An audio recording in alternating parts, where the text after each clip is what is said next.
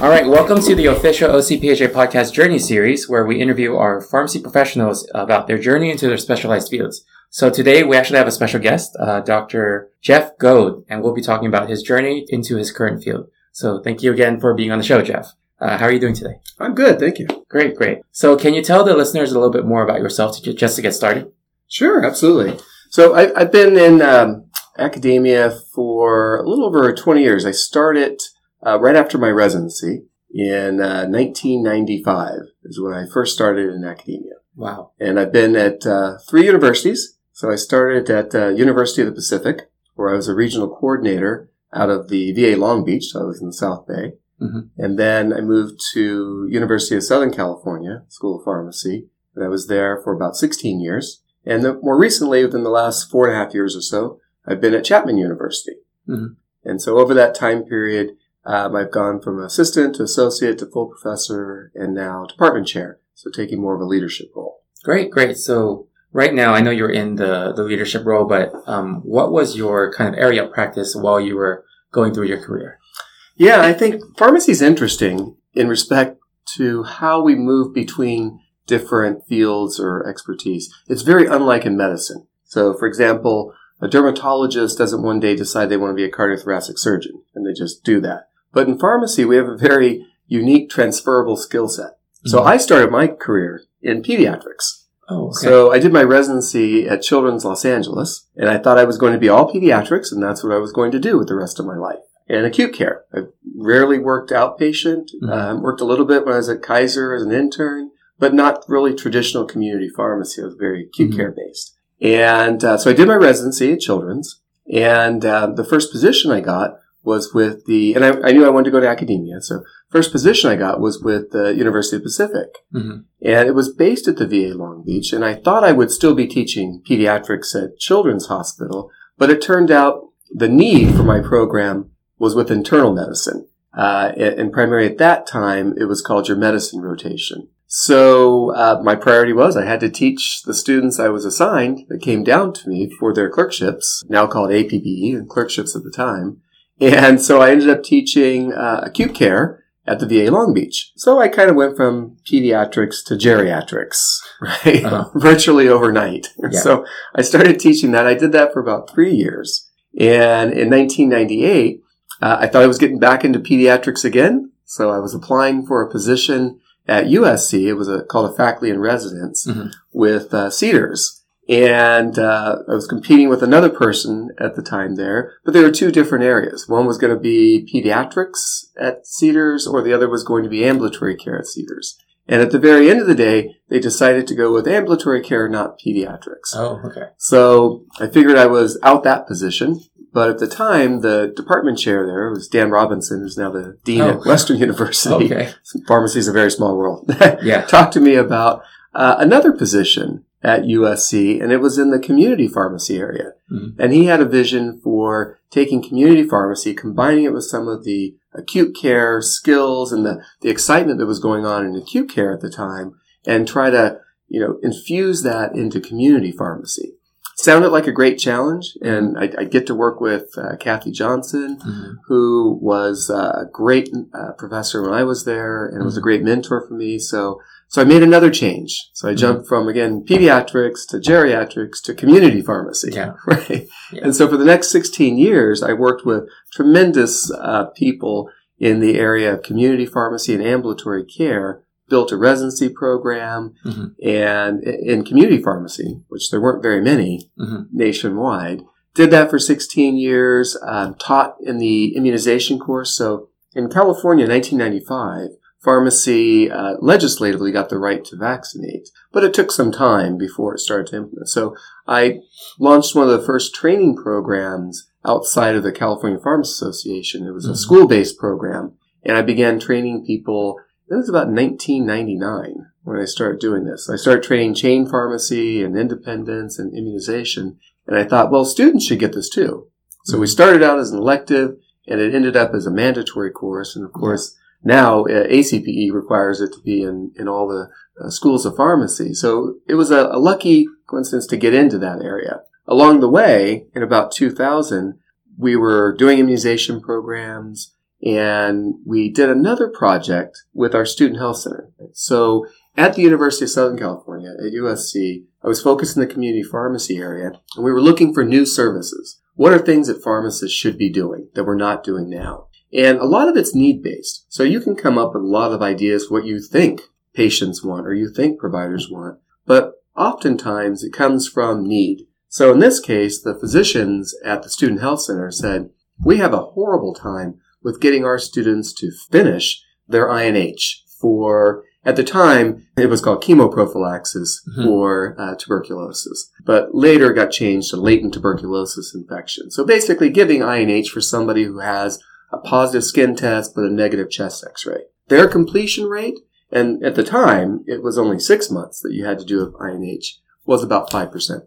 Oh, wow. So only 5% of the students who got started on their INH actually even finished it. So they said, what can you do with this? Okay, we'll take it into the pharmacy and we'll monitor the program, we'll educate the students, and we'll make sure they finished. We got it up to about 65%, somewhere around there. We published on that. And the Student Health Center came back and said, You did such a great job with that. What can you do with travel medicine?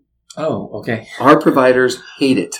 Uh-huh. right? Because yeah. it's unlike any other discipline uh, because it can change daily, right? Mm-hmm. Diabetes management does not change daily, but travel medicine can because of outbreaks and recommendations and resistance patterns and safety and security. And so, so I took that challenge on and developed a travel medicine program, which is now evolved uh, since about 2000 when we started has been my main practice since then. So I opened up a clinic out of the Student Health Center. We opened another one out of the health science campus, out of family medicine, out of the pharmacy there at USC. Mm-hmm. And when I came to Chapman about four years ago, I went to our student health service and found out they also didn't have travel medicine and really didn't know what they were doing. They referred people out mostly. Oh, okay. So, so I established a practice there. Right? And along the way, uh, APHA came to me and said, we're really interested in creating a national program. Can you help us?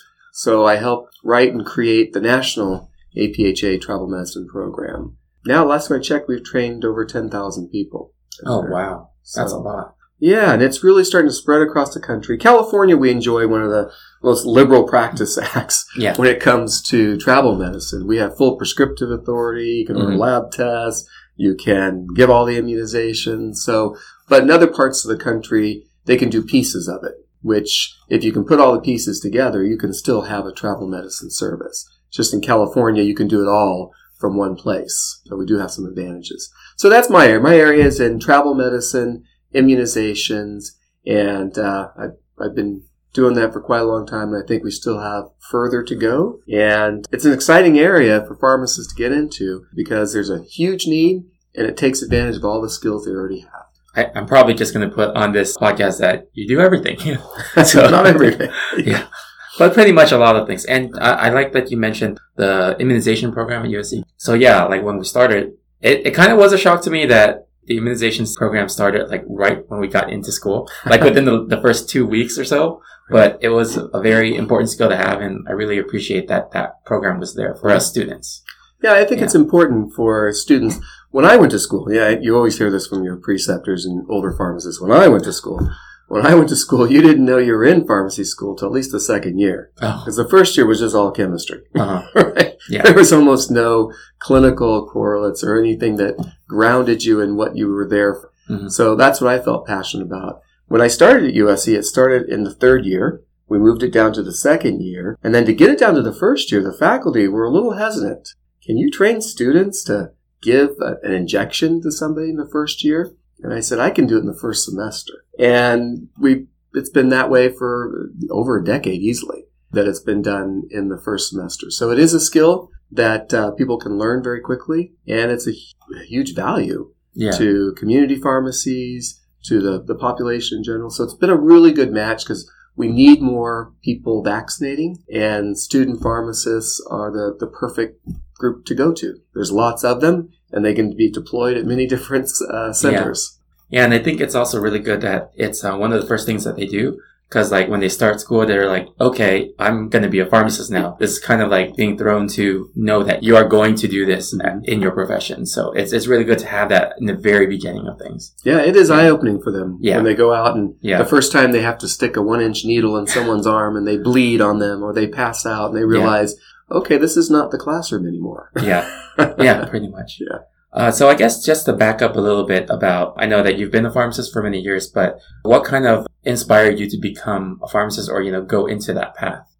Yeah, I think it's not as uh, as uh, as good as I would like it to be. I think I chose pharmacy, but I had friends who were going into pharmacy. I was going to go pre med. That was my idea Oh, okay. to go first off. And uh, I had some friends who were going. I'd never heard of pharmacy before. No one in my family was a pharmacist. I didn't know any pharmacists. And uh, I had a friend who was ended up one year above me in pharmacy school who told me about pharmacy. So I said, well, I better investigate this a little bit more. So I went to UCI and I volunteered in the NICU. And I got to work with this lady. Her name was Karen Zing. She passed away a number of years ago, but she was an amazing pharmacist. She was a, a neonatal uh, intensive care pharmacist. And at the time, so this is 1988, somewhere around there, 80 somewhere around there. Um, pharmacists and the clinical pharmacist was just really coming into being in Southern California. And a lot of this happened in Northern California, but in Southern California, the 80s was a really interesting renaissance for the way we practice and bringing in clinical pharmacy. So I got to walk around with her. We did a, a project on, at the time, this was new, it was called EMLA. it was a new product yeah. at the time Um, that uh, I got to work on a research project where we looked at uh, heel sticks for neonates and whether you put EMLA on or you didn't do anything, what was the difference in their pain scales. And so I got to work on her, work on a project with her on that. And I got to follow her around on rounds and to watch the medical residents just whatever she said they did. I said, this is pharmacy. That's an important position. They Mhm. rely on her.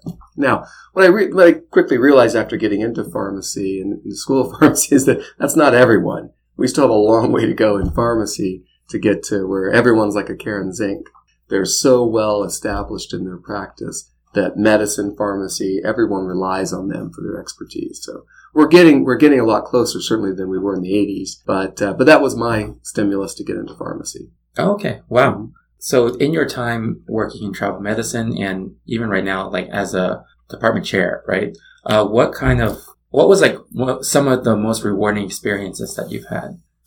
I, I think for me, it's working with the trainees. So whether it's working with a resident who I get to push beyond their comfort zone, and I would say, I mean, I love working with students, but um, I have a, a special place in my heart for working with residents because I get I get them for a full year, whereas students you may only get them for a class or for a six week rotation. But when you have someone that you work with, you know, day in day out for the entire year, you learn a lot about their grit, their integrity, and you you're able to put them in situations that are very uncomfortable. Mhm. So I've had over I think over 35 residents that have trained since I was at USC. Um, some of them are on faculty with me now here at Mhm. Chapman. Some are still on faculty and ended up running the program or and are still running the program at USC. So it's very gratifying for me to work with the, in the residency area to see them grow from someone who's just come out of school into such a you know highly skilled clinician with a, really a broader vision. So Mhm. not just the skill base they come out with, but with the mindset to be able to create new programs and to, to do just really amazing things. Okay. So, so I guess going into that, I know that you're going to be presenting at Western Pharmacy Exchange, um, and it's uh, it seems like it's a student focused uh, presentation. Can you go into a little bit more about what you're doing? Yeah, absolutely. So a few of my colleagues um, will be working on a project whereby students are going to, it's kind of a combination escape room Oh. mixed with um, a little bit on what's called the pharmacist patient care process or the Mhm. PPCP. Yeah. And the, the process, the way it's set up is there's a whole system for from collecting and assessing and planning and follow up for patients with the idea being that you can apply it across the spectrum of different anything from diabetes to transitions of care. Right. So, for example, uh, one of my faculty, uh, Larissa Bethishu, actually worked with a group from APHA, and they just recently published the pharmacist patient care process for transitions of care. Right. Oh, okay. So in this case, we're going to take that standard model of the pharmacist patient care process and apply it to smaller case vignettes. But to make it interesting for the students, it's in a series of, it's like an escape room. They have to solve puzzles, Yeah. right, to get to the next level. Yeah. But the puzzles are all built on, for example, one of the cases is immunizations, and they'll be working through uh, putting the pharmacist patient care process to work on an immunization case, which uh, once you figure out what how it goes in order, that unlocks another key, then unlocks another key to see. So the idea is to make it fun and interesting for students to come to. They don't get CE, obviously, when they come to Yeah. a farm association. So we always try to mix with it the education side, but also something fun for them. Uh, there's nothing wrong with having fun and learning. Yeah, I mean that's really good because that that will drive that learning process to make it fun, and then they're still learning, and they're. It's also really cool if they they do it and they're like not realizing that they're learning, right? So that, Yeah. That's the best way when they don't Yeah. know that it's actually happening. Yeah. So, do you have any advice for anyone that may want to get into travel medicine or get into academia or anything that you've been doing? Yeah, I, I think my, my career is, and my career trajectory is always different than anyone else's. But the one piece of advice I usually give new pharmacists coming out, new academicians coming up, is to be opportunistic. You know, there's Mhm. the saying that where uh, planning and opportunity meet are chance, right? So you do have to plan, but you also have to be ready for the opportunity. So for me, if I wasn't ready to accept community pharmacy after spending everything I've been doing in hospitals, to then accept that challenge from Dean Robinson to move into community pharmacy, a whole new area.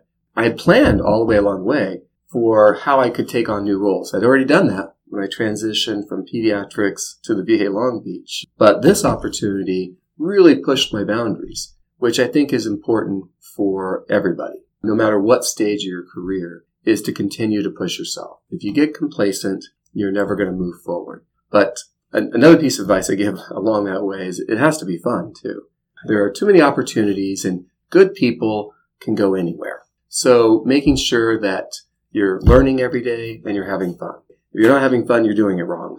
So you can make the environment you, you work in fun and challenging yourself, which is again our, my same philosophy for students. You know, education can be fun as long as it's done right and they get out of it what you want them to get out of it. So I think whether it be travel medicine or immunization, uh, people just need to find the path that's most exciting for them.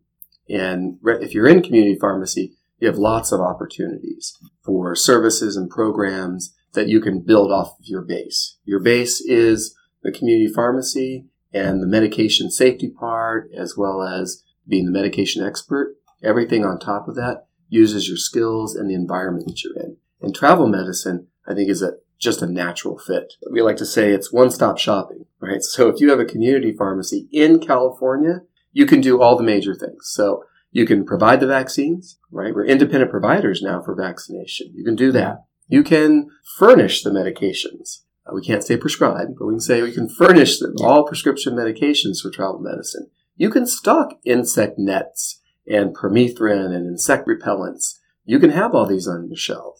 And of course, you can do the one thing that everyone can do in all 50 states, which is counsel patients. So in a community pharmacy, you can have the entire spectrum of travel medicine, which is hard to say for other services that either rely on a physician to approve something you're doing or they have to approve the process. For travel medicine, it is truly independent. Um, you notify people what you did, but you don't ask them to do it.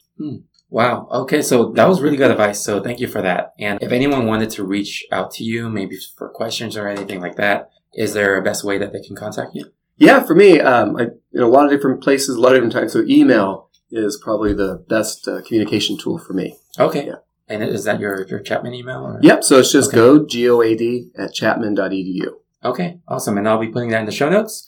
And uh, to be respectful of your time, I'd like to thank you again for taking some time out here. I know it's a really busy day for you. So thank you again so much for taking some time uh, to be on the podcast. Well, thank you. I appreciate your time and being uh, able to answer the questions and reach out to young pharmacists as well as experienced pharmacists out in Orange County. So Of thank course. you. Of course. And uh, all right, if you guys like this episode, please rate us on iTunes, Google, Stitcher, Spotify, or any of your other favorite podcasting services. You can find out more about our organization by visiting ocpha.org. And you can follow us on social media on Facebook, Twitter, Instagram, and YouTube. But until next time, OCPHA is signing off, reminding you to get determined, get inspired.